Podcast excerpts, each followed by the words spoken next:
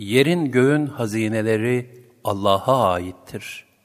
Kafirlerin bütün gayretlerine rağmen Allah, dinini hakim kılmış ve müminleri onlara karşı galip eylemişti.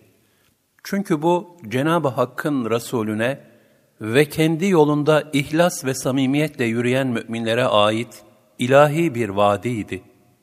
Dolayısıyla Allah düşmanları istemese de bu hakikat elbette gerçekleşecekti. Nitekim Kur'an-ı Kerim'de buyurulur. Onlar imanı hazmedemeyenler, Allah'ın elçisi yanında bulunanlar için hiçbir şey harcamayın ki dağılıp gitsinler diyenlerdir.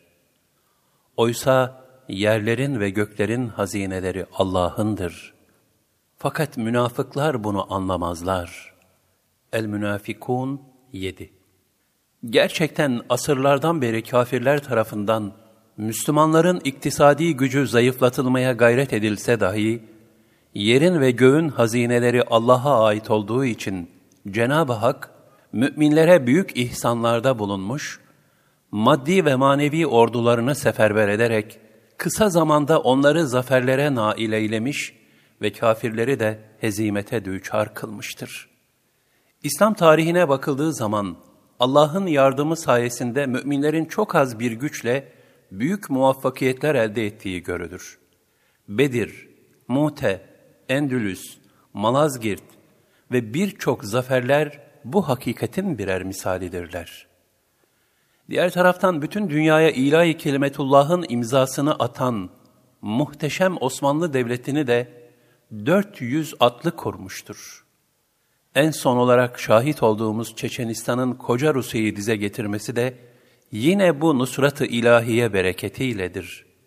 Bu da gösteriyor ki Müslümanlar ihlasları ölçüsünde muvaffak olmaktadırlar. Yani ihlasını kaybeden gücünü kaybeder. İhlastan ayrılmayan da kuvvet ve kudrette yenilmez hale gelir. Böyle olunca İslam düşmanları ne yaparsa yapsınlar, Müslümana hiçbir zarar veremezler. Zira Cenab-ı Hak ayet-i kerimede bu ilahi sıyanetini şöyle beyan buyurur. Ey müminler! Eğer başınıza gelen sıkıntılara aldırmayıp, Allah'ın dinini yaşamak hususunda sabır ve sebat eder ve ittika ederseniz, yani hem takva üzere Allah'a sığınır, hem de gerekli tedbirleri alarak korunursanız, onların hile ve tuzağı size hiçbir zarar vermez. Çünkü Allah, onların yaptıklarını çepeçevre kuşatmıştır. Ali İmran 120 Nitekim asr-ı saadet ve İslam tarihi bu ayet-i kerimenin sayısız tecellisine şahittir.